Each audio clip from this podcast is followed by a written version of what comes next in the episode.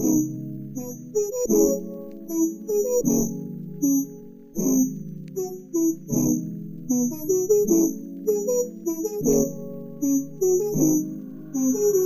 everyone, and welcome back to the Movie Dicks podcast. I am Gabriel Chavez. And I'm Paul Schendel. Today, we are onanizing the 2008 movie The Happening. If that's a very obscure reference, it is a biblical reference because this movie takes place in Pennsylvania where there's a bunch of Bible Belt people. This movie is an M. Night Shyamalan movie, and it is about. A science teacher, his wife, and a young girl struggle to survive a plague that causes those affected to commit suicide. Oh shit. Before we jump into this, I just got to do a disclaimer here right at the top. This is a movie podcast. We are going to spoil the shit out of this movie. Every single one of these movies we re- review, you don't actually need to see them. They are fucking terrible. you you would actually do no, better. Congo was amazing.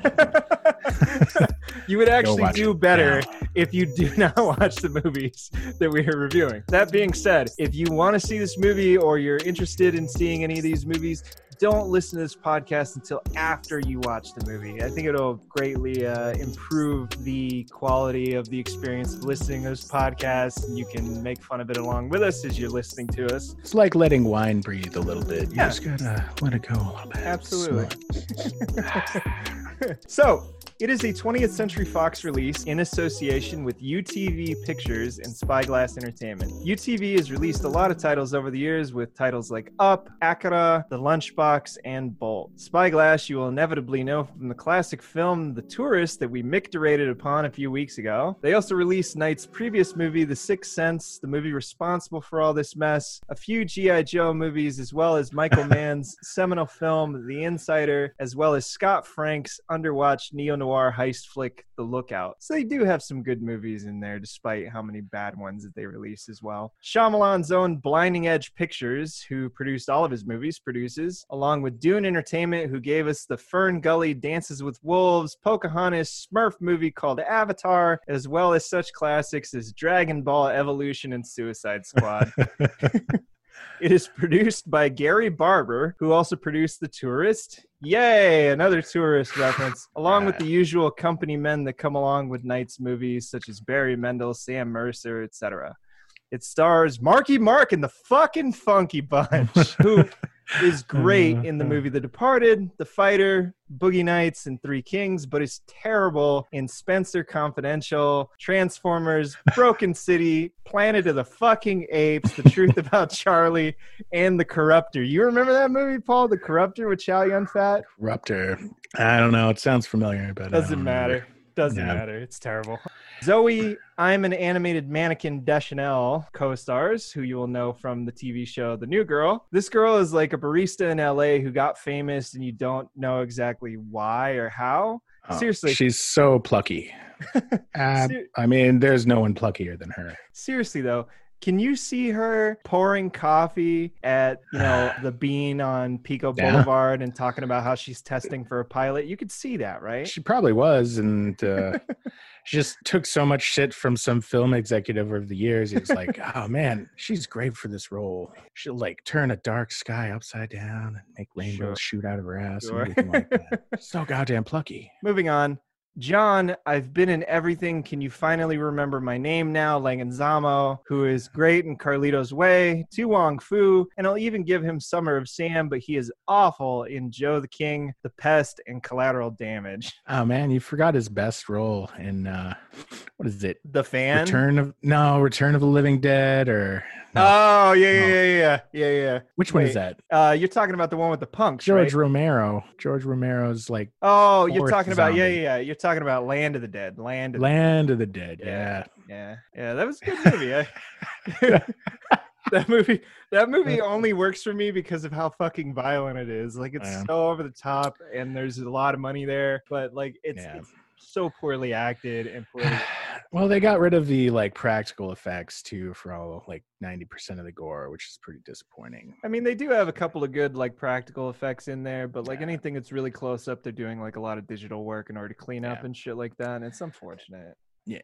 It but is- anyways, and Rounding out the cast, of course, is M. Night Shyamalan, who played the guy who won't take no for an answer, that keeps calling Zooey Deschanel's character named Joey. Maybe this is a Ah. theme. Someone said no to M. Night about this movie, but he wouldn't take no for an answer. Uh, the rest of the cast is populated by 144 credited roles. I really don't remember there being that many people who stood out in this movie, but I digress. yeah, It doesn't matter. everyone, uh, everyone has their line of dialogue, man. I guess. this must have been a SAG actor's dream. I don't know. Got one line, and Get your SAG set- card. You're going to be on set for uh, two weeks. Yeah. So you get 900 you get 950 bucks for the day if you open your mouth Yeah, no, that's pretty good, man. and you're if you do that 3 times over the course of your career you're eligible for your SAG card. All right. Keep that in mind. So only one writer is to blame for this movie, and that is M. Night Shyamalan. Uh, to contextualize this guy's meteoric rise to fame, The Sixth Sense was his first movie. No one knew his name, and he was working as a script doctor and selling small scripts here and there. The biggest thing going for The Sixth Sense at the time was Bruce Willis was in it. Haley Joel Osment wasn't really a known actor at this time prior to The Sixth Sense, unless you remember him as Forrest Gump's son, which is I do, yeah. kind of worth noting yeah for sure and with the success of the sixth sense with an adjusted gross of 593 million which would make it bigger than the dark knight domestically he became hollywood's top paid screenwriter making an unheard of $5 million for writing the movie signs that's just for writing it not to mention directing on top of that and anything Damn, that he got as a producer pretty good gig So he- he did become the top paid writer in Hollywood because of his meteoric rise. Now he's known for doing bad movies and bad television that mostly tank. He hasn't he hasn't made anything that's made money in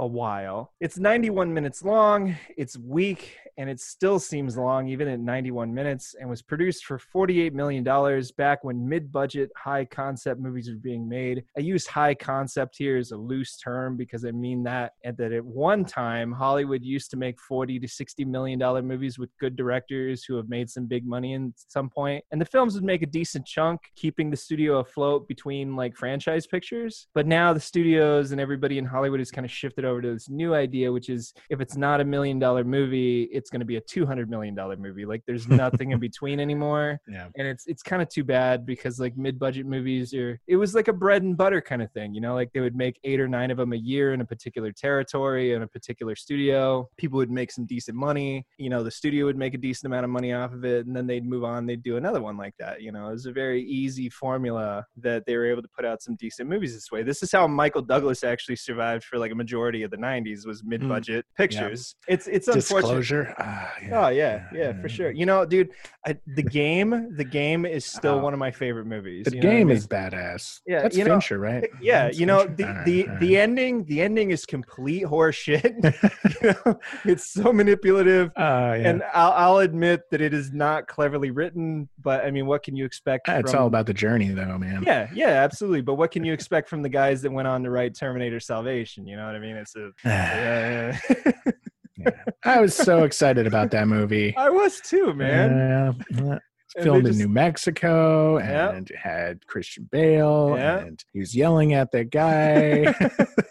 and and McG McG the director as much as I hate him he was saying he was going to take it seriously because he was saying he was referencing Children of Men that he wanted to do a lot of long takes apparently on the first day of production he like handed out copies of Cormac McCarthy's The Road to all the primary cast and crew cuz he said that that was the style that he was going for like this like dark post-apocalyptic world where like it's pretty much hopeless you know what I mean and I was excited when I heard that. And then I saw the movie and I was like, what the fuck? it's like the studio just took a hold of it and threw all of Yeah. his. I mean, I think it was him though, because he is a fucking trash director if I've ever seen one.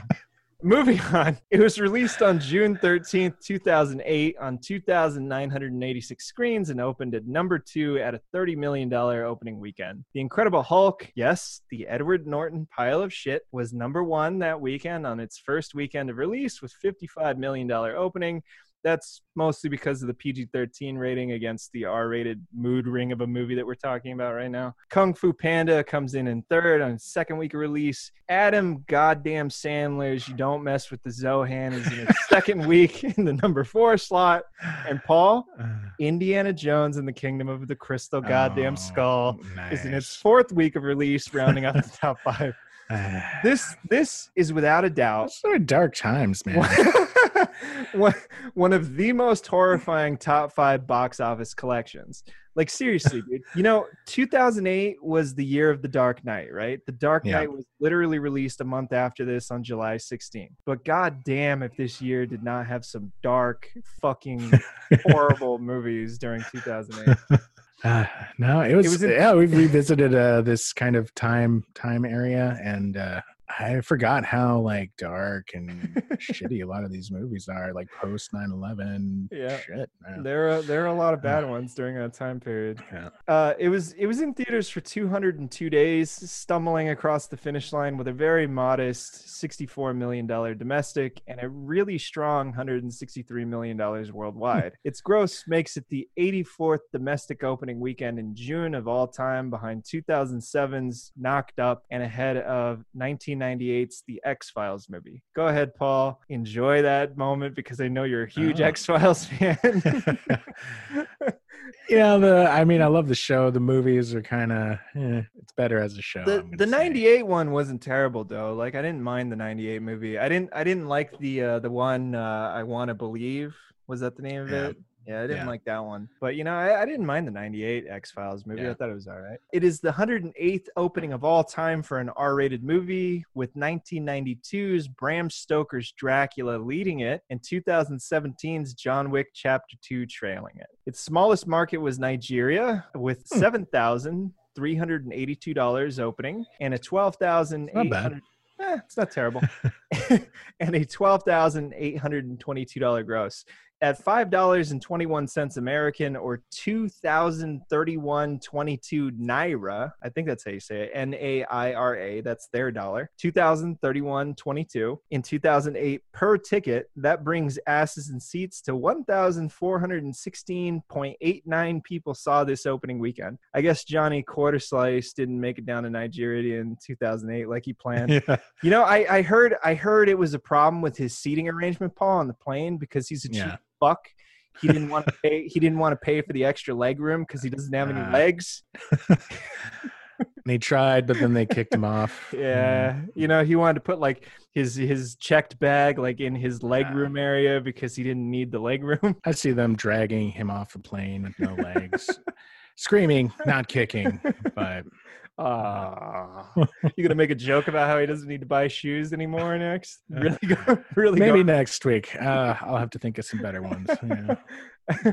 so there were 150.3 million people in Nigeria in 2008, which means that 9.427 one one hundred thousandths of one percentage point of Nigeria saw this opening weekend. It's got a perfectly lukewarm rating of 5.0 with 191,921 votes on IMDb, a 34% on Metacritic, and a stunning 18% on Rotten Tomatoes with a 24 inch or 24. I was going to say 24 inch. That's not correct.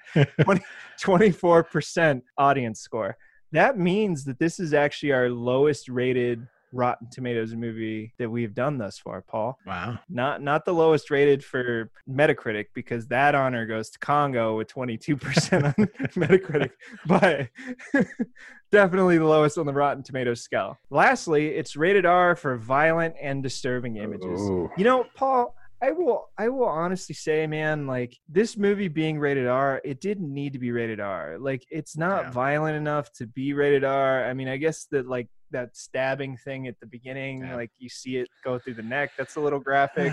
I'm pretty sure it was like the uh I think the MPAA has, you know, representatives from the different faiths as their their Yeah, judges do. or whatever you want to call it. They There's do. the Catholic guy who's like, "Oh, suicide. R rating. Yeah. Too many yeah. R I too c- many I could see that.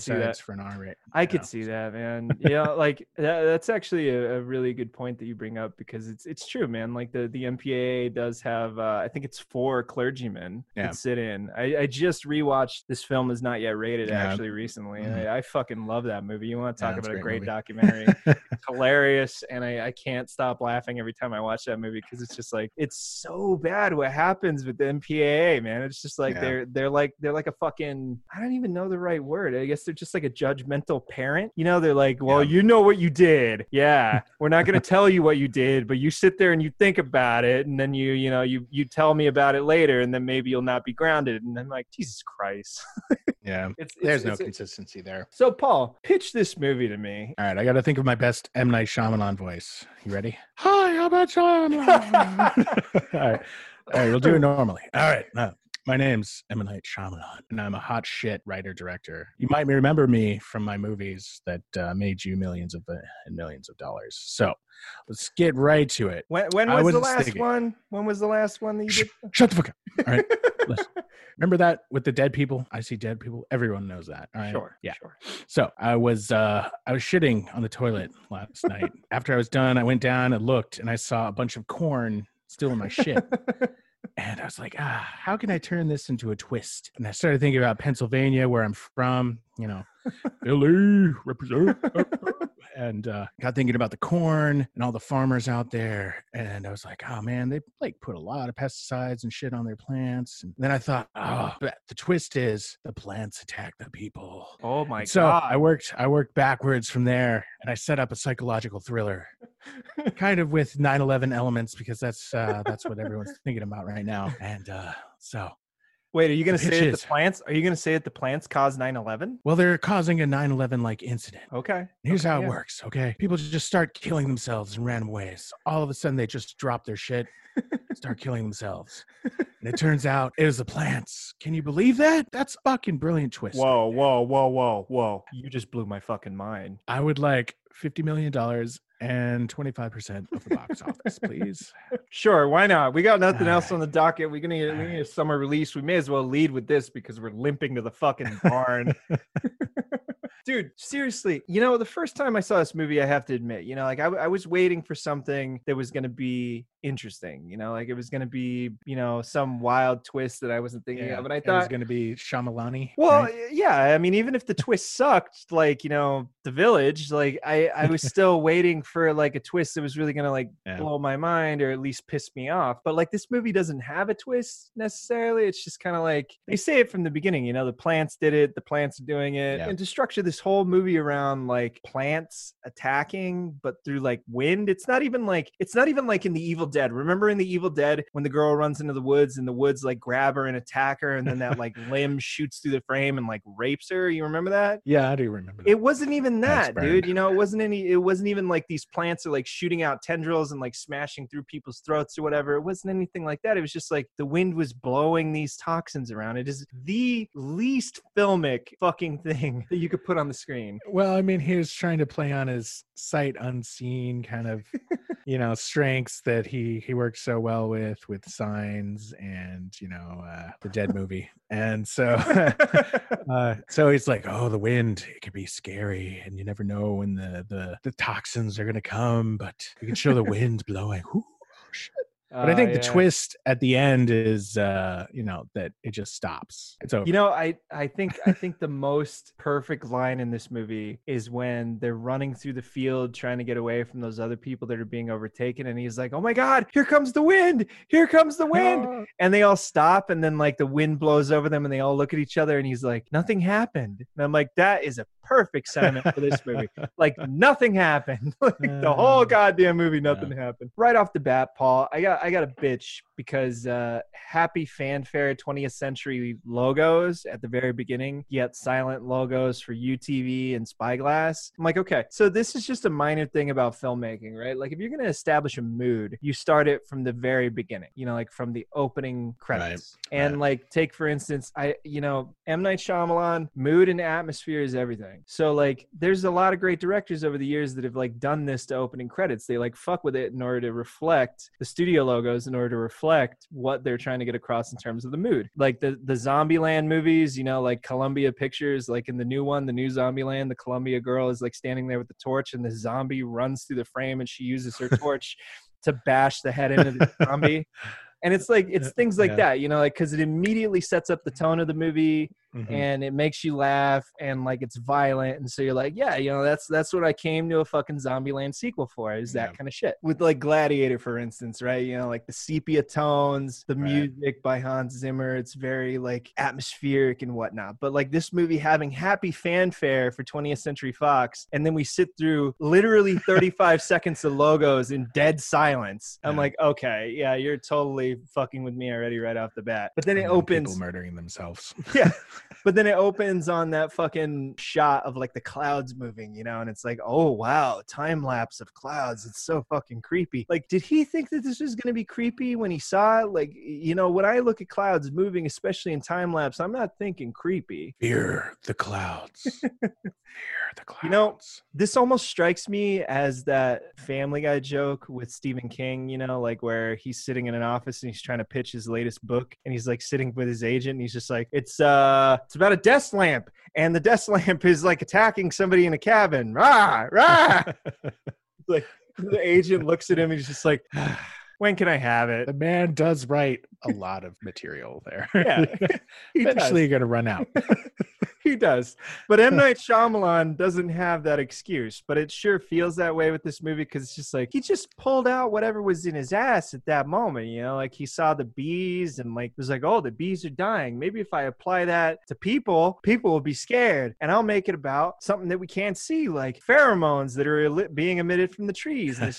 But then but then the opening credits have that Uh. really melodramatic cello from James Newton Howard. And like I love James Newton Howard as much as the next guy, but like his score in this movie is just cloying and irritating for a majority of it. It's just like, be scared, be scared, be yeah. scared. yeah. It's like there's nothing in it that's actually scary. Dun dun dun dun. Yeah, I don't remember the score too much. It was Yeah, yeah. not very memorable It's to me. it's yeah, but you know the cast the cast Oh, the cast should have clued us into this movie, Paul. Like having Marky Mark, Zooey, and John Leguizamo as your three main leads, like Mm. Should have clued us into how this movie was gonna go. I, I will admit, when I first saw it, I thought it worked enough to not be a piece of shit. But then I wa- rewatched it a few days ago, and I just like laughing during these serious scenes at how bad the acting was. And I don't know, maybe it just didn't age well, or it was just bad to begin with. And that's actually that's actually my next it. point, dude. Like Yeah. this this is not gonna age well. Like this just the opening logos in general, it's like a 90s trailer, you know, it's almost like it has like those flash frames and where you hear like that weird like shing sound that they used to use Yeah. in all of the fucking 90s trailers. It's like that.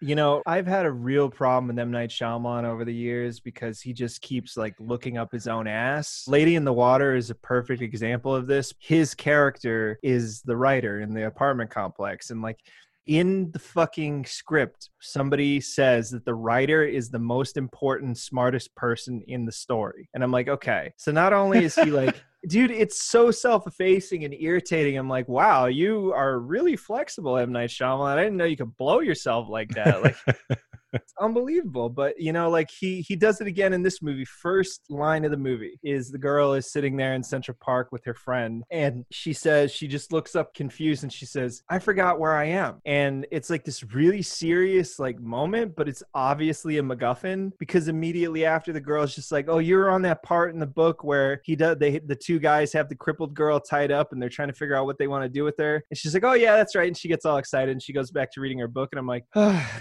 thank you for that terrible MacGuffin. Like it's just it's way too dramatic for something that in the context of the conversation is not dramatic. It's the artifice of it that's fucking irritating.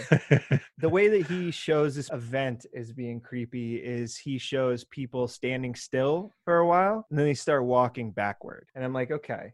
So my my constant thought throughout this movie was how does this like pheromone work? Because like everybody does exactly the same thing. They start walking backwards and somehow the pheromone is embedded itself enough in people's like neurotransmitters for them to seek out what the closest way of killing themselves effectively is and like my biggest example is that scene where they're in traffic and that guy's like talking to the cop and the cop pulls out his gun and shoots himself and he drops the gun and then the taxi driver gets out of the cab and like walks up to the gun picks it up and shoots himself and he somehow drops the gun another six feet in front of him and somebody else walks up and picks up the gun and shoots themselves. Like this is this is a very specific set of scenarios and events in order to create this and the pheromone is somehow telling people where the gun is and allowing them to have enough cognitive response in order to know that that's the easiest way to kill themselves in that moment they don't run Well, up I to think it's uh, probably affecting the uh, medulla oblongata or whatever it's called, the, The the reptile oblongata. brain, and so it's leaving the cognitive part alone. But uh, yeah, the the more basic instincts of your brain are being affected. But what it what is the most basic instinct I- of w- needing to kill yourself, right? Like if you if you want to look at like a lemur, right? Uh, a lemur, no, a lemur, a lemming. I'm sorry, a lemming. A lemming runs off the edge of a cliff and kills itself, right? Because it saw another person in front of it or another le- lemming in front of it kill itself. So like in terms of these people, the closest thing that they could kill themselves with is just bashing their head violently into something.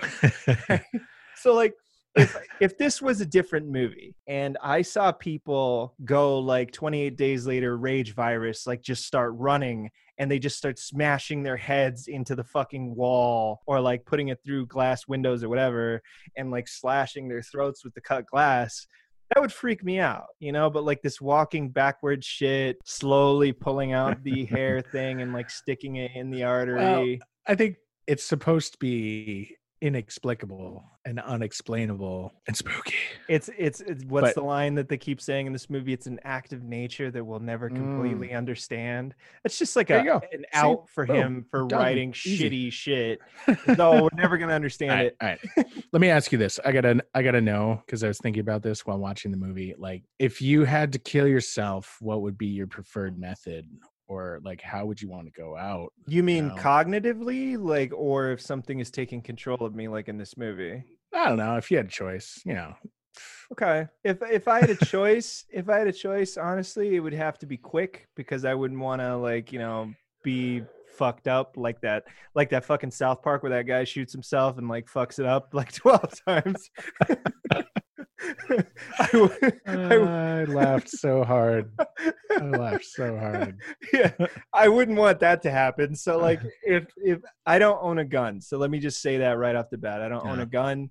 So like for me, it wouldn't be easy for me to kill myself like that because I know with a gun, you know, you stick it in your mouth, you point it up 45 degree angle so it goes between the medulla oblongata and the back of your brain and it cuts off your brain stem immediately and you're dead within 10 seconds, you know? It wouldn't be like that. I guess if it was me living in New York, I think maybe the quickest way to do it would be to jump in front of a subway train, maybe. That's a pretty good way of doing it. Because I mean, a, a subway train weighs about a, weighs about nine hundred thousand pounds, and it's going about forty miles an hour. Like the amount of force that I would be hit with, I think would probably kill me instantaneously. I probably wouldn't feel it. I guess my next one would be to jump off a tall building, go to Manhattan, Yeah, and try to take a head. See, I think that'd be fun. something. That, that would be a good. but it would it would it would give you exploration. time to know what you did on your way down. that, would be, that would be terrifying. You know what I Mm. mean? Is that you would know on your way down, like, wow, I What fucked up. I fucked up really badly on this one. I, I mean, I don't know, man. I, I haven't heard any statistics about that, about how long you stay alive after you hit the deck. You know what I mean? Like, you No. I mean, I guess if you I don't think there's. Mu- well, I mean, it depends on how hard you hit, but I mean, there's not much left. I mean, if you land on your head, like you do some like Ricky O head explosion hitting the ground type thing, you might be gone pretty quick. But like if you land on your feet or your back, like I don't mm-hmm. know, man, that would be a It's terrible not- way to go. uncomfortable. Yeah. you know, actually, I had a I had a roommate just before I moved to LA that she was a um, forensic pathologist Yeah. he was telling me that the quickest, most painless way to go is you take a belt and you put it around your neck and you tie it to a doorknob and you sit down on, you squat down on your heels and you lean forward, right? So that you get tension on the belt and you just let yourself sit there with this tension on your throat. And what it does is it puts pressure on your artery and it makes you pass out. And when you pass out, all your weight hits the, the windpipe Oh, and you just drift off. It's like you falling asleep. clever. Yeah. Yeah. And I was like, I was like, you know, that that makes sense. You know, like if I try to hang myself, if I if you dark. fuck up, Yeah. No. See, you do not want to fuck up. That that's the worst. if you fuck it up, you fuck it up and you're uh, sitting there. Oh man, uh, like that guy that drank Drano that we talked about. You know, like Yeah, him. That yeah. dude fucked right. up, man. All right, so let's move on. So a, a bad thing about writing here is that Claire's friend, the girl at the beginning's name is Claire, and throughout this movie, whenever it needs the exposition of like showing how creepy the event is, there's always one person that's not being affected by the pheromones while everybody else is being affected by the pheromones. And Claire's friend is sitting right next to Claire, and everybody ahead of this woman and behind of this woman, including her friend Claire, sitting right next to her, is being affected. But this woman is somehow not being affected long enough for her to look around and be like, What's happening? Oh my God, what's happening? And like, see Claire pull the thing out and stick it in her neck and so she can like have that reaction. and I'm like, this is just terrible screenwriting because we need a particular POV of a character within the scene in order to experience this awful event with. And that's Right. the only reason why this one person isn't being affected, even though it makes no sense with everything else that's going on in the scene. I think Shyamalan has used that trick in a lot of his movies where he has people on screen, they're reacting to what they're seeing, and that's what disturbs you more than just watching the event. Like there's the whole I remember signs and uh in the middle of signs there's like a newscast or something like that and it's like, "Oh, this is found footage of Oh, the uh, video, alien yeah. being, right?" And And so you don't even actually see i mean i guess you see the alien but it cuts right after you see it it cuts to uh what's his name's face Joaquin Phoenix, yeah. Well, yeah joaquin phoenix and his reaction is what like sells that whole sequence yeah. more than anything else problem with that in this movie is most of the actors fucking suck and so they don't sell it the way it needs to be sold and it Yeah. just falls down throughout this episode, I'm going to continually refer to his poor screenwriting, right? So, like, having the first sort of moment of levity that's like crushed by something horrifying happening is the scene right after the opening park scene in Central Park. And it says that they're at that construction site and there's all those construction workers standing around and they're saying that Wendy joke. You know, the guy has the penis tattoo that says WY. And He's just like, My girlfriend's name is Wendy too. What's your girlfriend's name? And he's like, No, my tattoo doesn't say that. It says, Welcome to Jamaica, man. Have a nice day. and it's like, what is Shyamalan? 12? 12 year olds will tell that on their playground. That's not what like construction workers are going to stand around talking about. Construction workers are going to make some foul joke about your mother like farting out a fucking like intestinal like war or whatever. You know, they're, gonna, they're gonna say something really terrible. It's not gonna be this fucking lame WY tattoo joke that literally everybody in America has probably heard by now. You know what I mean? You know, they would be talking about felching or the fucking aristocrats or something. You know what I mean? It would be really nasty. I don't think I think you don't give them enough credit. I mean, they they be classy. All right. While the construction worker scene is creepy at first when you first see it people like you know especially that scene where they're the shot when they're looking straight up and you see them like falling off Yeah. if you think about it for 10 seconds it ruins the scene because the fact that all these guys are working on high-rise construction in new york and don't have safety harnesses attached to anything begs me to ask the question does the virus make you take off whatever protective gear that you have in order to kill yourself in the nearest Well, yeah. like large spectacle death because all of these are about large spectacle deaths. It's not about something simple, you know what I mean? It's always about right. hanging or like slicing your wrists open or falling off of a building or stabbing yourself in the neck or shooting Yeah. yourself in the head. Well, there's It's a never- lawnmower guy too. I mean, that's Yeah, I mean that's a large spectacle death. But you know, you know what I'm saying though. Like these guys are working high rise. You know, at least half of them are going to have their harnesses connected. Does the virus know enough in order to make them disconnect it, which has two fucking like Well, the virus knows nothing. It's about making you switch your survival mode from on to the opposite of kill yourself. so but you're still cognitive and so you look around and you're like oh jumping off this building is be easy but you know the safety harness will get in the way. I'll just take that off real quick. Boom. So maybe Easy. maybe maybe i am reading into this too much because i actually i actually suffer from this uh, i can't remember what they call it but there's this like mental condition that people have that uh, it's like this one of self- several. Yeah one of the several uh, but that one of them is that when I'm when I'm standing on the edge of something, whether it be a cliff or a building or up high or whatever, part of me, the first thing that I think of is like, man, I wonder what it would be like to jump off this shit. That's the first thing that goes through my head. It's the adrenaline junkie part of me or something but there's that there's an actual psychological name for this condition is like thinking about your mortality in this like grotesque way I think it's less of a virus and more of a psychotropic substance. Think of like mushrooms or yeah like acid LSD or something like that. That's or a neurotoxin is probably closer. So it's not a virus. Okay, Viruses okay. take too yeah, long. You're, you're like- right. I'm sorry. Uh, we'll, we'll, we'll talk about psych- psychotropic drug from now on. So, right away, casting Marky Mark as a science teacher, I don't buy it.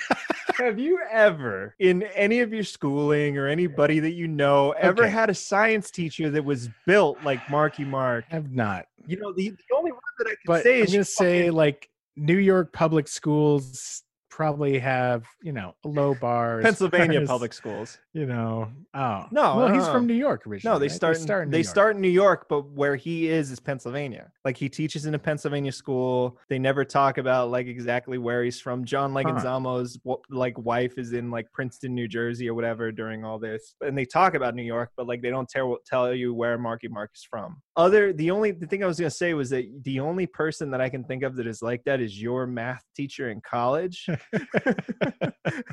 That's the only person that I could think of that would qualify like this, you know. But like that was a very Yeah. like specific set of stimulus that like goaded him into becoming that person. You know what I mean? It's not just like his everyday maintain type shit. I don't know. I mean, Nord had a uh, master's in mathematics, and he was a Iron Man. That's true. So, but he's not built like know. Marky Mark. You know what I mean? Like he's fit. All right, so let, let's move sure. on past this for a second. Well, Marky Mark never takes his shirt off in this movie, so it's. I mean, you can tell he's fit, but it's not like he's cut or anything. Not like he has cum gutters out all the time. Uh, the? Yep. That's my new. Where did I hear that yeah, for the first my time? new favorite thing? Was it Rick, Rick and Morty? Marty, I think. Yeah, yeah, yeah. So, uh, Jesus has the the most bestest cum gutters of anyone. dude. so, moving on. I, I have a real problem with that opening scene with him with the student too because he does that really weird like come on to that student. You know, you should be concerned about these things because your face is perfect, Jake. And he starts like talking about it, like how your nose and your ears grow like a certain amount every year, fractional of an inch or whatever. And like the kid starts getting really weirded out. And he's just like, don't worry about it, man. It grows a fraction of an inch. You're going to be a heartthrob your whole life, blah, blah, blah, blah. I'm like, this is really weird. In retrospect, with like, you know, Joe Paterno and shit like that, especially being in Pennsylvania, you know, like I don't really like this all that much. It really, it really bothers me. That I found more disturbing than the whole fucking, you know, premise of this goddamn thing when they go into the theater and there's the principal and everybody talking and he says like that one guy says there seems to be an event happening. They just said the name of the movie. who talks Oh, like that? Seriously. it's not happening. like it's not oh there seems to be an event happening. It's like dude fucking terrorists are doing shit. We got to get the fuck out of here. You know it's not that. This event is happening right now but the principal mr poindexter with the blue tie knows all three stages of the symptoms of the chemical toxin while it's happening he's just like, starts listing this off and i'm like why why is he saying this and i start realizing oh it's exposition because they want to explain what happened earlier and they want to tell yeah. the audience this is what you look for. plenty. There's plenty of that. This is what you should look for in order to be creeped out by this movie. We need to have this scene of exposition. But whatever. There's there's all these moments in this movie where he like makes these comments about like, oh, that's really weird, and it's always in relation to like the trees or the park or whatever. And it's like he knows something that the audience doesn't. But the way he says it and the way he delivers it is just like it's weird. It doesn't belong, and his delivery of it doesn't work. Because like in this scene, the guy starts talking about the three stages of like the toxin, right? And what is happening. And he says, it, where, Yeah. you know, what's going on? He's like, it's happening in Central Park. And he's like, Central Park? That's kind of weird. And I'm like, why would that be weird? Like it's New York number one. Number two, a shitload of people congregate in Central Park. Like that would be a good place for a terrorist to go after. You know what I mean? There's plenty of people out there running. That would be prime territory for a terrorist with a bomb or like a dirty bomb or like a neurotoxin to go out there. It's post 9/11, man. I mean, it's uh, you know, either buildings or the subway. It's where the terrorists, Sure, but not a park that's full of Central people. Park, yeah, that's that's really weird. weird. I mean, the population density is less than a building in the subway. I mean, not every uh, terrorist has a uh, giant bomb, though. You know what I mean? Right. So that's more. I mean, that makes it more important that you pick the densest population for your attack. Okay, so let's let's stop. Let's stop talking about what the most like logical terrorist act would be. So, I am gonna I am gonna go into a very specific regional beef. Okay, and so I I live in New York. If You- guys don't know, Not a fan of the Amish. no, no, no, no, no, no. Just I. I hang on. I'm, gonna get to that, but I I want to talk right away that like M Night Shyamalan is from Philly. Okay, he every one of his movies takes place in Philly. He's very Philly centric in all of his movies. He features Philly landmarks, Philly neighborhoods, shit like that. To his credit, Does he have a Philly cheesesteak in it? in this like in this that. movie, he has a Philly cheesesteak in the background Oh, and ah, this is it. this is my regional Damn. beef. This is my regional beef because he's in an Amtrak train. He's in an Amtrak station, and behind the ticket counter on the opposite side of the Amtrak station is a Tony Luke's Philly cheesesteak spot. Right? Anybody that has eaten at Tony Luke's knows that place is a fucking tourist trap. Number one, and number two, their Philly steaks suck. Everybody knows you don't go to Geno's in the Italian market. Everybody knows that Geno's and the place across the street from it suck. You don't go near there. That's where the fucking tourists go, right? For me, I go to West Philly to this place called Dalessandro's, Dalessandro's Steaks in West Philly, which have the best cheesesteaks in Philadelphia. And everybody that brings up Nick's roast beef, I will fight you all day about Nick's roast beef. it's like, but I digress. I'm going down my my sandwich route again, like I did with Birds of Prey. But it is a genuine gripe because I'm like, dude, you are from Philly, and if you are featuring fucking Tony Luke's as your representation of Philadelphia cuisine, even in the background, that's like putting McDonald's in the background and being like, oh yeah, it's got good burgers. Like, get the fuck out of here, man. All right. Well, maybe maybe he didn't want to ruin it by bringing all the fucking tourists to uh, His spot his spot. Yeah, I mean, guarantee you- everyone's got their own spot. I and- guarantee you that M Night Shyamalan doesn't end up out at Dalessandro's. Del Sandro's is way too far out for him, and it's way too close to like the ghetto for him to actually like go there. I digress. Why are they taking a fucking Amtrak train, Paul? Doesn't anybody have a car? Uh, have you ha- you live on the East Coast? Have you ever taken a train? I've taken the subway. I don't take the fucking Well. Amtrak. You know what I mean? Like I don't take an Amtrak. it I go- costs like twice as much as a plane ticket, doesn't it? it, do, it doesn't cost that much, but it's like it takes like six times as long to go anywhere because there's all the stops in the way. You know, like in order to get Right. from here to Philadelphia in a car, it'll take me like two and a half hours in order to get from Brooklyn to Philadelphia in a car. But if I was to take an Amtrak from here to Philadelphia, it would take me like four and a half hours, you know, and I'm not going to sit on the train. Like, what the fuck? People have cars. in maybe that's uh yeah, maybe he lives in New York. I don't know. But I mean, he is a teacher at a public school. He doesn't have a car? He just have car. But he does have a fucking house at the end of the movie. It, uh, Oh. This is a point that I wanted to bring up later, but I'll bring it up now. Is that his house at the end of the movie is in city center, which is one of the most expensive neighborhoods in Philadelphia. But he has a house there, and I'm like, he's a fucking school teacher in a high school. like, how does he have enough money? Wealthy. How does he have enough money? Like houses in that area are like four or five million dollars. mean, Paul. This was 2010, right after the crash. So you know they were going pretty cheap back then. Probably rode the. Uh, I mean, he timed the market and got No, in there. this just is- like at the right point. This is 2008. This is prior to the crash. Ah, wait, no, it's not. Yeah, No, it's not. This thought it was movie is 2008, dude. It was released a month Ah, before The. Dark Knight. All right. all So go fuck right. yourself at that point. Yeah, yeah. There's no way he could have bought that place then.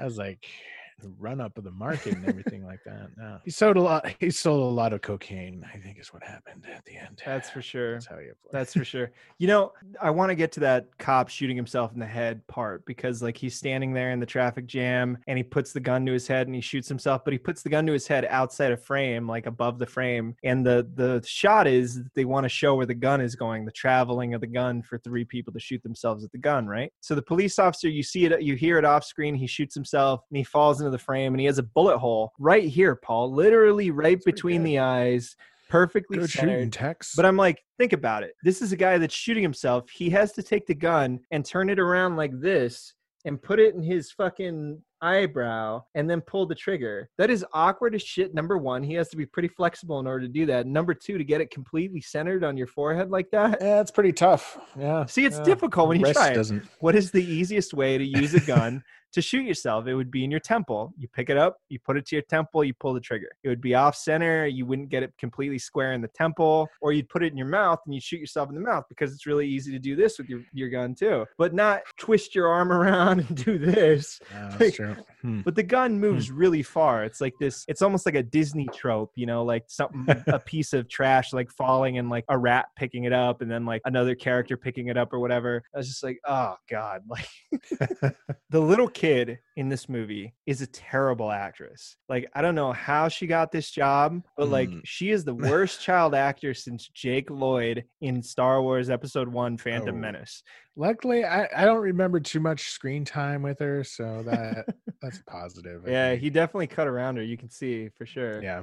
So there's this other part in this movie where they they go to that restaurant once they stop in that shitty town, and he takes the mood ring off in order to put it on the little girl in order to cheer her up. And he puts it on the little girl, and it's like this two shot that they're centered on. He puts it on the little girl, and he immediately says, "Ooh, yellow. That means you know you're gonna laugh." Even though in the shot you can see that the fucking mood ring is still blue. I'm like, dude, this is a little filmmaking thing, you know, like I'm smart enough, at least in order when somebody is drawing attention to the color of something, that I'm going to look at that thing. And if it's on a giant movie theater screen that's 40 feet wide, I'm going to see it. You know what I mean? They were probably gonna fix it in post, but they forgot. Well, you know what they didn't fix it in post, Paul, is they didn't they didn't fix the fucking bad lying green screen in the very next scene.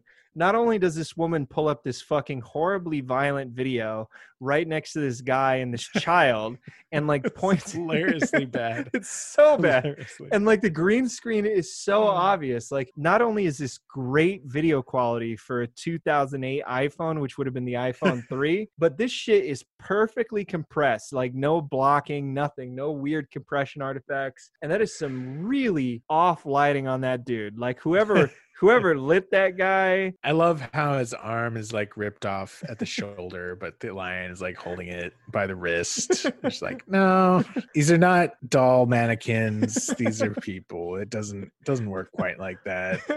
But I don't.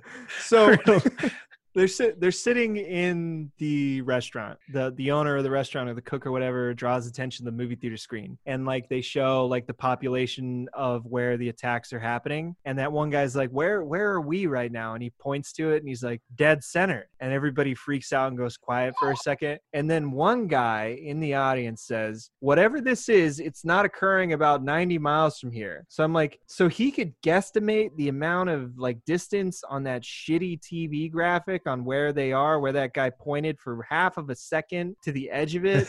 How the fuck did he come up with that number? Some some people are just good with maps. I get like Uh, I mean, maybe he's a local. He knows. He's like, Sure. oh, yep, that's uh, About 90 miles. Johnson. But get the fuck out of here though. Like the the map is just like this this like arbitrary drawing around a particular area. It doesn't actually on the fucking map. It doesn't show any goddamn like cities, like boundary cities, like they would on any actual news organization map.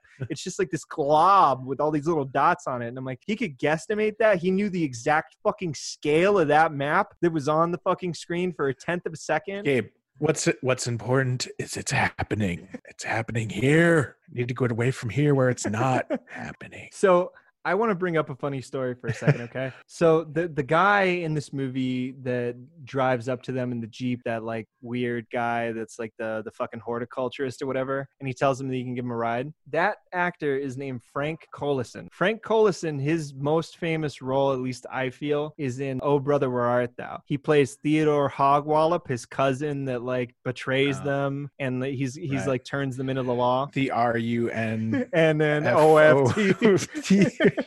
Yeah, that guy. That All right, guy. Nice. Very memorable. I love that. Despite his like two lines. I love that guy, dude. And like Yeah. Tim Blake Nelson yells out at him. He's like, I'm gonna kill you, Judas Iscariot Hogwallop. Never trust a Hogwallop. When I lived in LA, I lived in North Hollywood, which is on the north side of the hill in the San Fernando Valley. So I'm in Burbank, Costco one day, and I'm walking through the fucking aisleway. And I shit you not, I see Frank Collison up the aisle from me, like buying peanut butter. And I see this guy, and I'm like, oh shit, that's that's him, right? And I'm like, I go about my business, and a couple aisles later, I see him again, and I'm like, I'm looking at him, kind of creepy, you know. And I'm like, yeah, that's Frank Collison. So stalking him. all I could do, and I totally didn't mean for this to happen, but it's because I'm such a fan, is that I yelled out, "Never trust a Hogwallop!" and this poor bastard, this poor bastard that I'm fucking with, turns around and he looks at me and he's just like, "Ah, thanks for being a fan," and he like walks away, and I was like, "Oh shit, man! I totally like." I made such an ass of myself. I felt so bad. it just popped out because I was just like, "Oh my god, this guy is so good. I love him." But he's he's he's one of the light like actual things in this movie that I like. But in that same scene, you know, they talk about they keep talking about that John Leguizamo is a fucking school teacher, right? And that he works with uh, Marky Mark and he's a math teacher. And he's like, "Oh, people feel very comforted when you throw percentages at them," you know. So he's leaving and he's gonna leave his daughter with him so he can go check on his wife in Princeton that hasn't answered her phone She's dead. he she's dead yeah but he looks he looks at marky mark he's like oh you want me to throw you some some percentages at you and he's like yeah yeah please please you know and they're like laughing and crying at the same time because it's so goddamn emotional he says there's a 62% chance that it hasn't gotten to uh, princeton yet. And i'm like where did you pull that figure out of your ass from? Like princeton new jersey is a hour and 20 minute drive from new york. From central park it is if you were to fly at the rate that the crow flies right across the fucking you know hudson river it would take you probably 15 minutes to get there which is about how long a pheromone from a tree might take in order to drift across the fair across the fucking river. So where did you get the 62% figure? And i get it maybe i'm reading too much into this but i'm just like dude this is a fucking stupid line and this is a fucking stupid moment. And for what? But then he has that really weird tone change where, you know, he's like, Can you take my daughter? Blah blah blah blah blah. And like Zooey takes his her hand and he's just like, Don't take my daughter's hand unless you mean it. Whoa. What the fuck? I. I get he doesn't like this woman because like Marky Mark's been bitching about her or something, but it's not like she's been out whoring herself out, like banging every other guy.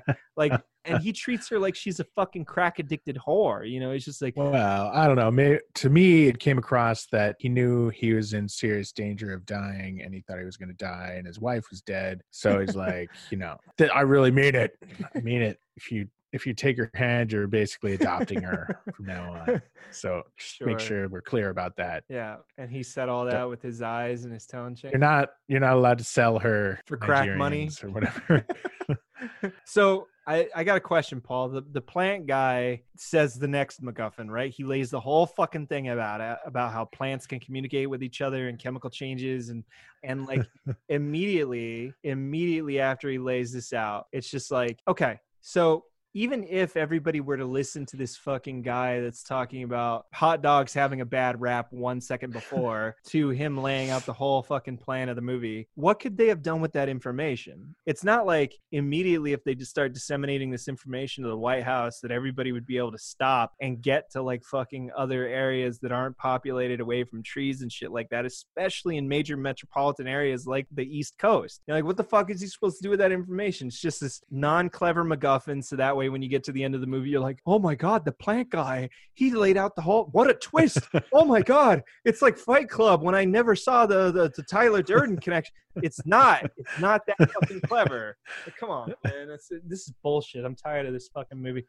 But can someone fucking tell the white girl in the Jeep with John Leguizamo to not immediately scream so loud that it's gonna split my fucking eardrums open? Like she she inevitably has seen at least something along the way. Like to drive from Philadelphia to Princeton, New Jersey, she had to go through several areas where she would have seen large groups of people that possibly would have killed themselves. But only when they get to Princeton, New Jersey, and she sees the fucking guys hanging from the tree, she starts screaming. Uh, Like, can somebody just please tell her to shut the fuck up and slap her in the face?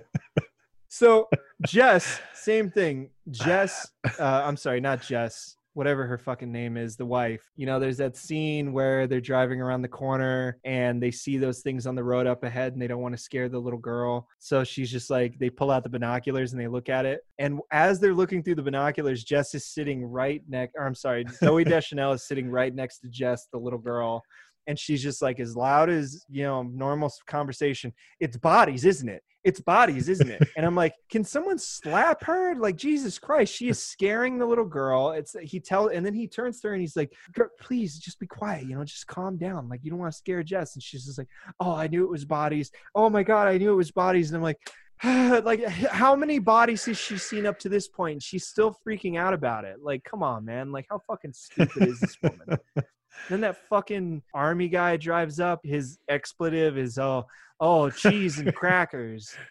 I'm like, is this is this written as a comedy? Because this this guy I think it's M Night Shyamalan's uh, take on a uh, midwestern kind of podunk.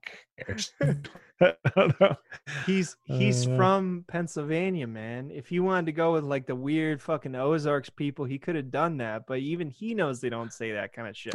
I don't know. I think he just like he heard he may have heard cheese and crackers from somebody at a party and he thought it was clever, so he thought he'd slip it in in his next movie because he's a fucking hack and he doesn't know anything. But the, my biggest problem with this movie, and you know, this is a huge thing against Marky Mark, is that Marky Mark has done this like constant thing where he does this confused face, and I'm tired of it.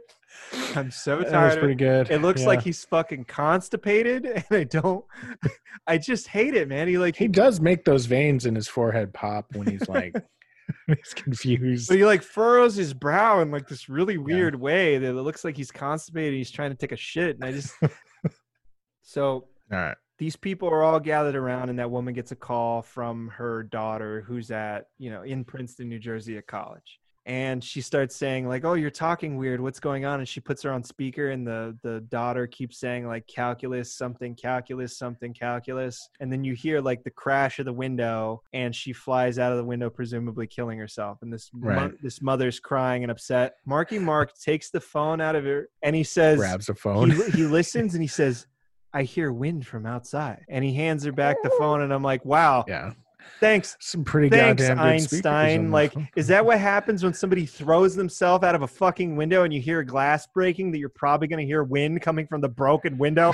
What exactly is that line supposed to mean? Like, it's like he's like this fucking scientist that's like gathering information, but he's not putting in any sort of empirical context. I mean, it's you know, it's setting up the next scene where they're running from the wind. That's my point. so- It's just it's just blatant it. It's exposition. There's just no bad. point in it.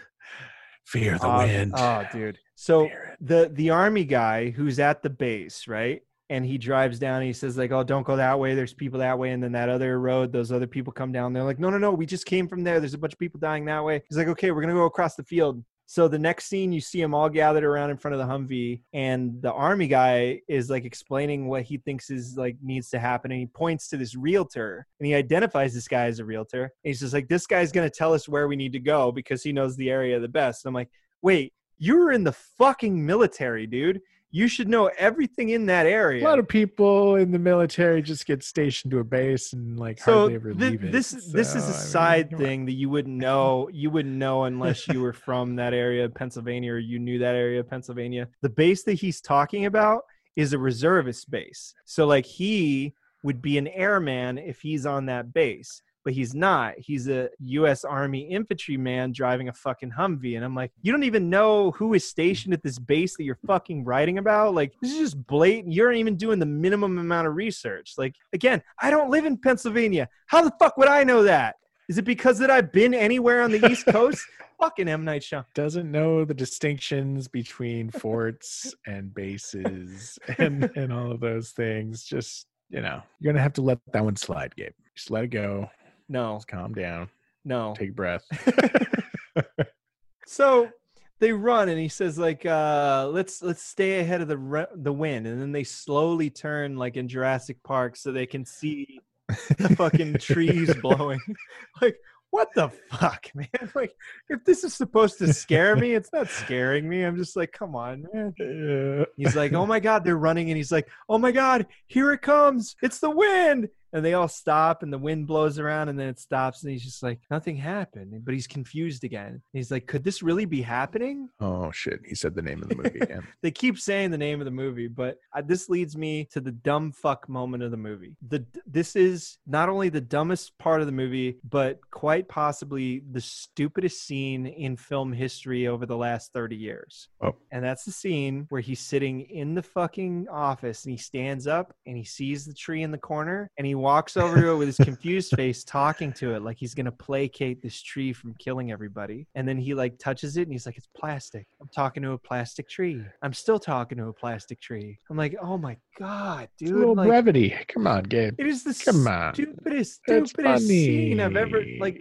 Really, the Uh, stupidest scene I've seen. That I, I can't tell you how Uh. angering it is every time I see that scene. I can't believe that it actually. uh, just reinforcing the fact that he's a human being and he can make mistakes and he doesn't have all the answers, Gabe. A normal guy with fears and hopes and desires. so lawnmowers actually have those riding lawnmowers have like an off switch that if that lawn that blade Yeah. thing goes up too high, it shuts off the mower because they don't Yeah. want somebody to fall Yeah. off of it and get run over. I think they also have an interlock on the seat Yeah, so if you get off, handle. So if you fall off, then it just turns itself off instead of driving through a playground full of children or something like that. But you know, maybe he like uh, had a rubber band and he put that around the interlock. I don't know. Whatever. It's fine. it's a good death. I'm not gonna lie. I mean, that was I. yeah, I mean, I was expecting him to do the off-camera like reaction, but instead they showed him getting Sprayed like, out, first yeah. initial like chunks. So Pretty I was good. like, all right, I dig it. I guess that's the R rating. You know, that's that's it. That's the only reason. Oh yeah, some children get murdered in this movie. That's pretty funny. So, Wait, which children? Oh, wait. Okay, we're gonna. We're, scene yeah, we're gonna. We're gonna, this, we're gonna get that out in a second. We're, we're right there. I wanted to bring up that they run through the field. They run through the field, and there's a radio just attached to the fence, so that way they can get more information. That's a great, yeah, it's pretty. great bit of exposition there. I mean, that was really convenient. yeah, actually, really convenient. now that you think about it. and I, I actually I was asking my wife this, Paul. Like you maybe you can tell me this. Where did the slapping the electronic on the side in order to get it to work better trope come from? Was that television that like Huh? when we had CRT TVs with bunny ears that like if it wasn't tuned properly you'd smack it and it would like come back into Maybe I don't know where that comes I from. I just do that out of anger. I was at like a, a grocery store and they had the the the cashierless like Oh, scan yeah, it yeah, yourself thing and it was like yeah. malfunctioning and I was like I'm like I don't care I'm gonna kick this because I'm angry and I did and the the woman like supervising comes up and she's like that's an inanimate object. It's not gonna fix it. It's not gonna make it better. I'm like well thanks for making me feel like an asshole but I'm still angry. Fix it. Fix it. You mm. know speaking of that my favorite my favorite moment in film and television history was somebody like hitting something for it to work is in aqua teen hunger force where shake is like constantly smashing the televisions in order to get them to work. He's just like if it doesn't want to get hit anymore it'll straighten up and fly right. You know hitting something can actually make it work electronically. So if it's a bad connection a bad solder jo- joint an jostle impact an impulse of force can actually jostle it back into the circuit make it function properly. Just saying. Yeah i could see that. Engineering terms it it can work.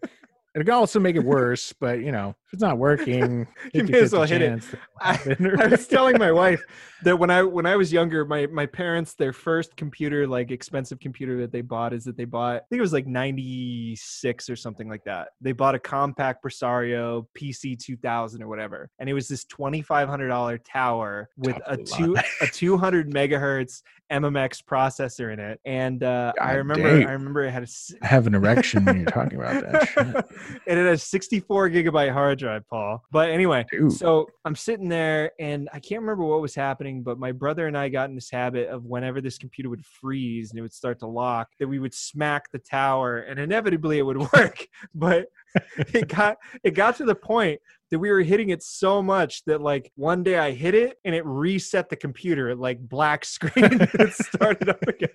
I was like, wow, I hit this thing. Maybe a little too much uh, juice there. Besides the fact we're getting off topic again. So this is this is the moment where we come up to the kids with the boarded up house, Paul.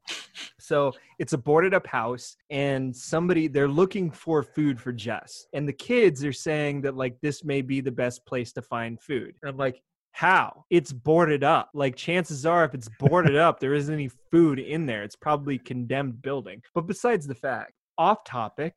So Elliot Elliot starts singing to prove that he's normal. And I'm like, dude, if I was that guy in that house with the shotgun, I would shoot him just out of petulance for him trying to fucking sing like that. I mean, that. they're on your property at that point. It's kind of free range. You know, shoot anyone you want when they're on your property. Yeah, and then you know, of course, they shoot the black kid, the only black character in this movie. They shoot him, and it's a kid on top of that. And I'm just like, come on, man! Like, what the fuck? And then they cut to the slow mo Oh, ah, the run and scream. So no. But then Uh, you know it's it's just before the white kid gets shot when he like turns around he's like no! He's going to dive in in order to save the white kid. And uh, you see the gun slide out of the window and blow the white kid away. But when they don't actually show the kid get blown away they cut back to Marky Mark. And there's the shittiest piece of filmmaking right there and that's that they use I've done this before too because when I was making short films and I didn't have any money, I, in order to do like a flash from a gun, what I would do is I'd have one frame that was completely white. It's just a white frame that you layer over the frame, and it's just one frame. So it flashes for one twenty fourth of a second, and you do like a, a multiply like composite on it, and it looks like a flash. This is in this Right. movie. This is a forty eight million dollar movie, and they have a white flash frame. Well, I think the best part about that is Marky Mark like goes to the body of the child and he's crying and everyone's like crying, but nothing else happens after that. Don't they just cut the scene after that? But like no, the, dude little the little girl runs murdered- away. That's how they get out of the scene. Oh, okay, but I mean, uh, the dude inside the building has already murdered two children.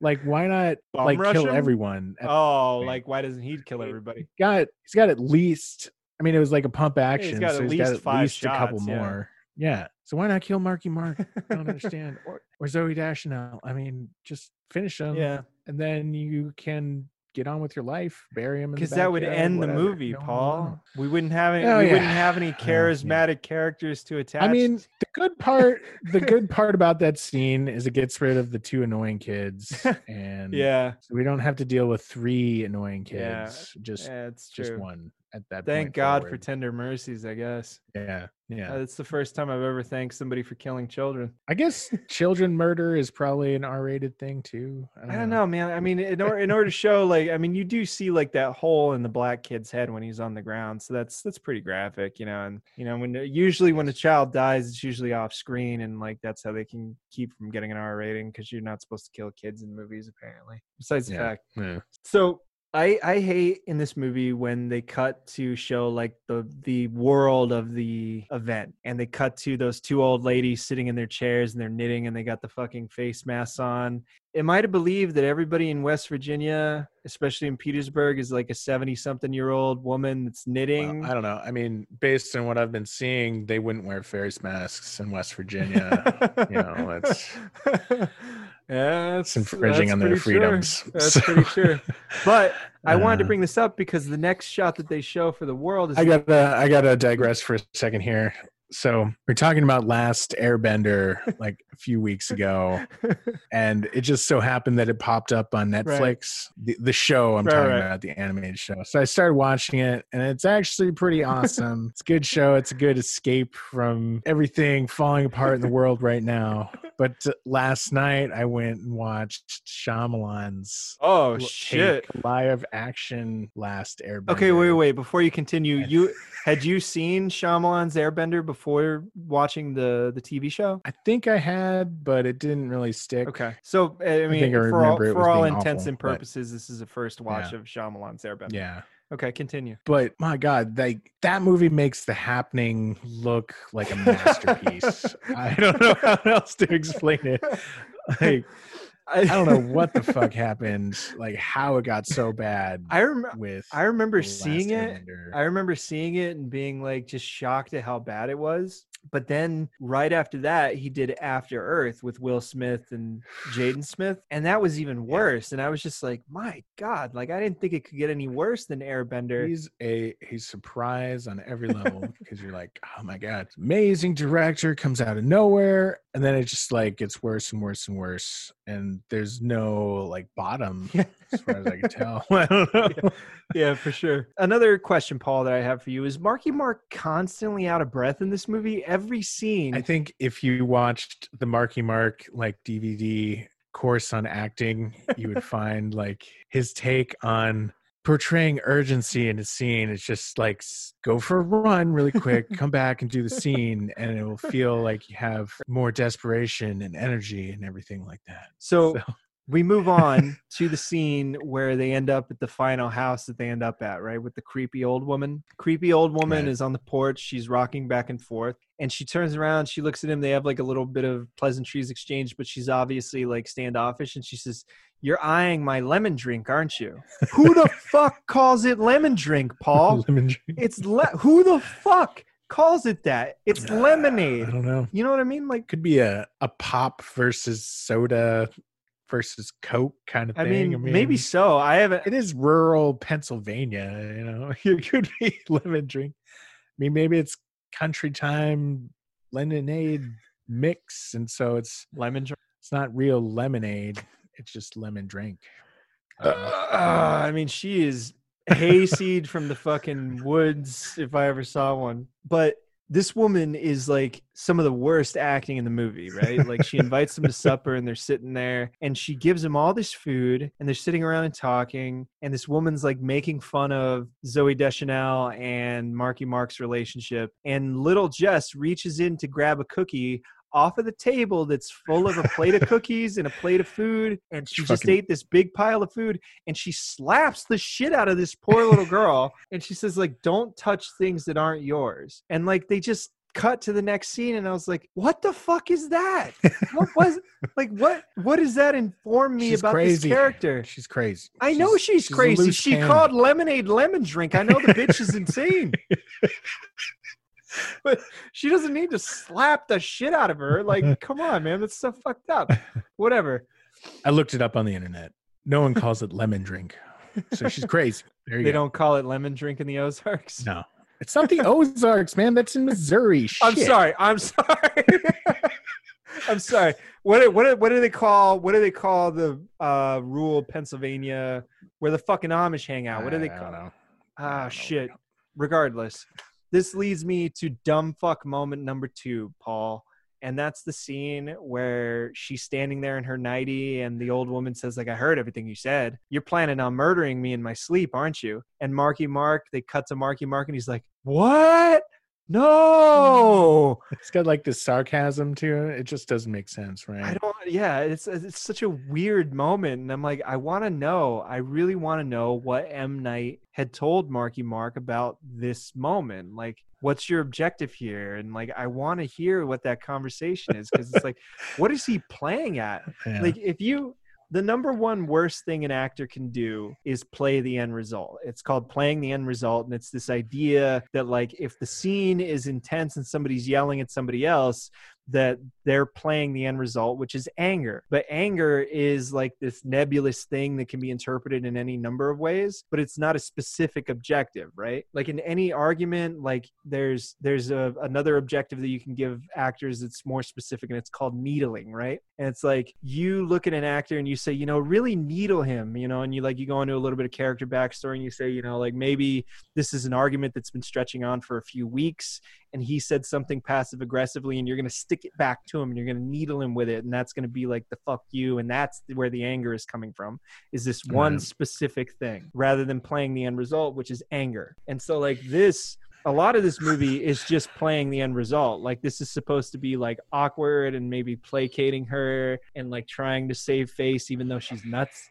But like the way that he says that line is way off and I don't know Yeah. what the fuck that like intention was or what know. he was aiming for, but he Maybe totally they had a missed. scene that they filmed and it was all about Marky Mark and Zooey Deschanel plotting to murder her. And then they decided to cut that scene, but then they left the comment from the old lady in the final movie. And so that's why he has that weird sarcastic, oh no, I wasn't Maybe. gonna murder you at all. No. Maybe. Was way out of place. I don't know what the fuck happened. I don't understand. Like he has like Sixth Sense has some amazing acting from yeah. Bruce Willis. Some great directing Id. too. Yeah, well, I mean, so where does his like acting, directing go wrong in this movie? Like, how does it go so bad? He just not give a shit? I mean, or if, if is there's it just if there's nothing in the script he's worked with to, other strong actors in the past that know how to interpret his bullshit? And I don't know, man. I mean, it, it could be Mhm. because, like, you know, Bruce Willis did two movies with him, and like that definitely counts for something because, like, he knew a little bit about how Night worked in order to do Unbreakable, and like Unbreakable is also filled with some really great acting and some great directing. You know what I mean? And like maybe maybe Marky Mark is so out of his depth here that like they were just shooting in the dark. But if you have a script that doesn't have anything like explicitly spelled Yeah. out, that everything is just like alluded to and whatnot, like you're you're gonna be shooting in the dark anyway because you don't understand what you fucking read anyway. I mean, Marky Mark has gone on record in interviews saying that he regrets making this movie and that the only reason that he made this movie is because he wanted to play a science teacher because he had never played a science teacher before. And I was just like, that was your reason? Like Jesus Christ. right? You want people Huh. to think you're smart or what? Got their own motivations to be in a movie, I guess. So uh, I'm going to go into another filmmaking thing here for a second because Elliot, in the next scene after the night, you know, he wakes up and he calls out Mrs. Jones's name and he can't find Mrs. Jones, who's the creepy old lady. And he opens that room on the first floor and he knocks on the door that's like slightly open. He says, Mrs. Jones. And he opens the door fully and we see him walk. They cut to the reversal. We see him walking toward the camera as we're dollying back and he sees something in the frame that we don't see yet. And he's like, Mrs. Jones? Mrs. Jones? And like we cut to the reversal over his shoulder. And as we're dollying in, we realize that what's on the bed is this very creepy looking doll, right? I'm like, okay.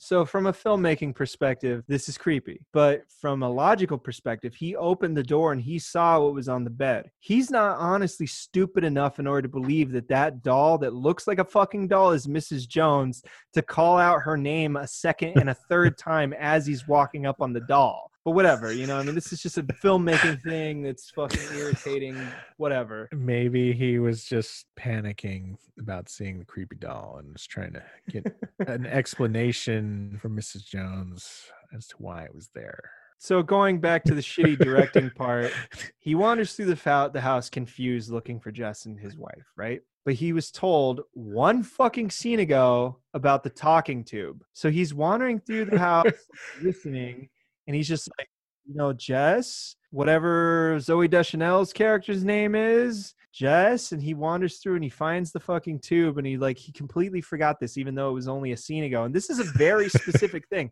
This isn't like, oh, it has an intercom and you know, oh, maybe everybody has an intercom in the fucking United States. This woman literally precedes this with that it's left over from slave times that maybe it was for the fucking underground railroads so that way they could speak to people, you know, that they were hiding in the fucking whatever hear everything. She's Yeah. very clear about that too. very clear and i'm like this is such an unusually specific piece of information but he somehow forgets this immediately because he's a fucking moron but the worst part about this scene is the very next moment right? They're both so selfish that they want to be together that they are willing to put themselves in danger and even kill jess to be around each other. So like they open up the doors even though they know that this could infect them and this could cause them to die or like have jess kill herself and they're going to sacrifice her life too because they're fucking selfish and they want to go and touch each other's penis or like not penises what am i saying? Touch each other's genitals. They haven't been around each other for like a whole day like not even a few just the morning. They haven't even been around each other for the morning, but like they're like itching to touch each other, even though it's only been like two hours that they've been stuck in this situation. But then it says this is the this is the part that I fucking hated. Is that on the screen as they're standing there and you think that they're gonna die? It says Arundel County, 9:58 a.m. I'm like, wow, really helpful and clear. subtitle, Night. It's really clear where it is and what time it is. But why is that important? Because it doesn't fucking tell me anything until five seconds later. We're like, oh, nothing happened. Shouldn't that have been after they have the realization that nothing's happening, That's not before they have the fucking realization? you know did you notice paul that at the end like when when they're in the scene like after the event and they're back in the house in center city or city center and they're getting just ready for her day back to school that she has the backpack right and she unzips the backpack and it's an avatar the last airbender backpack as like Night's way of like oh, winking at the Oh, audience I did not that that's the that. next thing that he's gonna go oh, ass Oh, fuck is Jesus. a- avatar I did not see that. That's it's very clever. And this is the worst part, Paul, Yeah. is the very, very end. They fade out from black and Paris. The happening is happening again. Oh my God, it made it to Paris. You know, I got a very simple solution to this, Paul. They see something happen in America where all these people in densely populated areas are starting to die really quickly, right? Maybe they could, I don't know, stay inside, self quarantine, and socially distance. Maybe wear a mask. Oh wait, people need haircuts and coffee, and that's slavery and oppression. Apparently, if you ask them to stay inside when people are dying, whatever. Little fucking jab at every idiot out there that won't wear a fucking mask. Anyway, I will say Nice. that's Uh, the end of the happening. I'm not going to continue tearing this movie apart because honestly, I'm fucking exhausted trying to like bring up every goddamn been, thing You've been going terrible. on for a while, Gabe. a long time. this has been my longest rant yet. yeah. God damn this movie. I mean, the we talked about this before with the village being kind of like his fall from grace because of the ending. But the the real life story behind that is is that the studio like changed that ending. They didn't like the ending that Night had, which is that she walks out and she's blind and she can't find her way out of the woods, and they start using the fucking creatures in order to fuck with her, and they kill her. They kill her in the middle of the woods and they leave her. Joaquin Phoenix's character dies, and like the secret dies with them, and they can keep control over their fucking like weird Mennonite village thing. That was the original ending, and the studio forced him to change it. this movie, the studio didn't force anything on this movie. This is just him fucking this thing up because he doesn't know how to direct anymore. Like it was the village, and then this movie, and then Airbender, and then he did fucking after Earth. Earth. Yeah, it's like it's one after the other after the other, and it just keeps getting worse, you know. But but I told you before, he did that. He's doing that TV show in Philly right now called uh, Servant for Mhm. Apple TV. That I kind of like it. Like it's it's atmospheric and it's bold, and it's not something that's like hackneyed that I would have expected from him. Maybe if he's free from marital strife or whatever, he can make a decent movie. I don't know. I don't know. But I mean, he's just he still suffers from the fact that he's just like this fucking guy that he thinks that his ego precedes him, you know. He needs to like take a step back and like reinvent what made his movies good and take his Yeah. ego out of the equation because you can see it's his ego that's really driving him down this rabbit hole of being a shit director. Is he keeps Yeah. looking up his own ass and he thinks his he thinks his farts don't smell anymore and it's like, "Oh my god, like stop inhaling your own gas and like think about what you're doing for a second. so paul talk to me about next week what do you think uh you thinking about anything that you haven't talked about in a while some movie that you might want to break down What did I just watch recently? I watched something, but I forgot what it was already. Yeah. you know what? you know what i would really really like to break down at some point is uh the gus van sant uh remake of psycho with vince vaughn and anne Oh, Heche. God. Ah, yeah. That that is a travesty on i Uh. mean that's that's one of those rare moments where it really is like a tragedy of filmmaking it's like oh my god because i mean even even gus and everybody else involved with it doesn't claim it as their own they're just like i know we made that we were probably all really high on cocaine and we didn't know what was going on. you know, you know what I thought was going to be a terrible movie, but it actually turned out to be pretty good. I don't know if you've seen it. It's called Colossal with Anne Hathaway. Mm-mm. It's like this movie with her and Jason Sudeikis, and like she plays this drunk girl that like her boyfriend breaks up with her in New York, and so she chooses to move back to like her hometown, back with her parents Yeah. and uh, just to like get her drinking under control and get her life under control. And uh, she starts noticing like the big event in the movie is that this giant kaiju type creature appears in South Korea. It's like oh right, and with South she's like Korea. everything she She's does is like it. controlling it. That's right. Yeah, and I saw I saw the trailer. I was like, this is a really weird concept, but it's probably gonna Yeah. suck. And then I went and I saw it, and I was like, this is actually a good movie. Big Yeah. surprise there. Seriously, if you haven't seen Colossal, go out and see Colossal, man. It's on it's on Hulu right now. I think. Great movie. You gotta we check it could out. do uh, Chappie or the one with uh, a director's other one that Elysium. Elysium. I kind of liked Elysium, but like Chappie I had liked how violent. I liked how violent Elysium was, but there's nothing else going on for it. Um, I was very disappointed because you know it was no District Nine. I mean, I keep waiting for him to come back with District 10. I'm like, you know, at some point I'd really like for him to do that movie.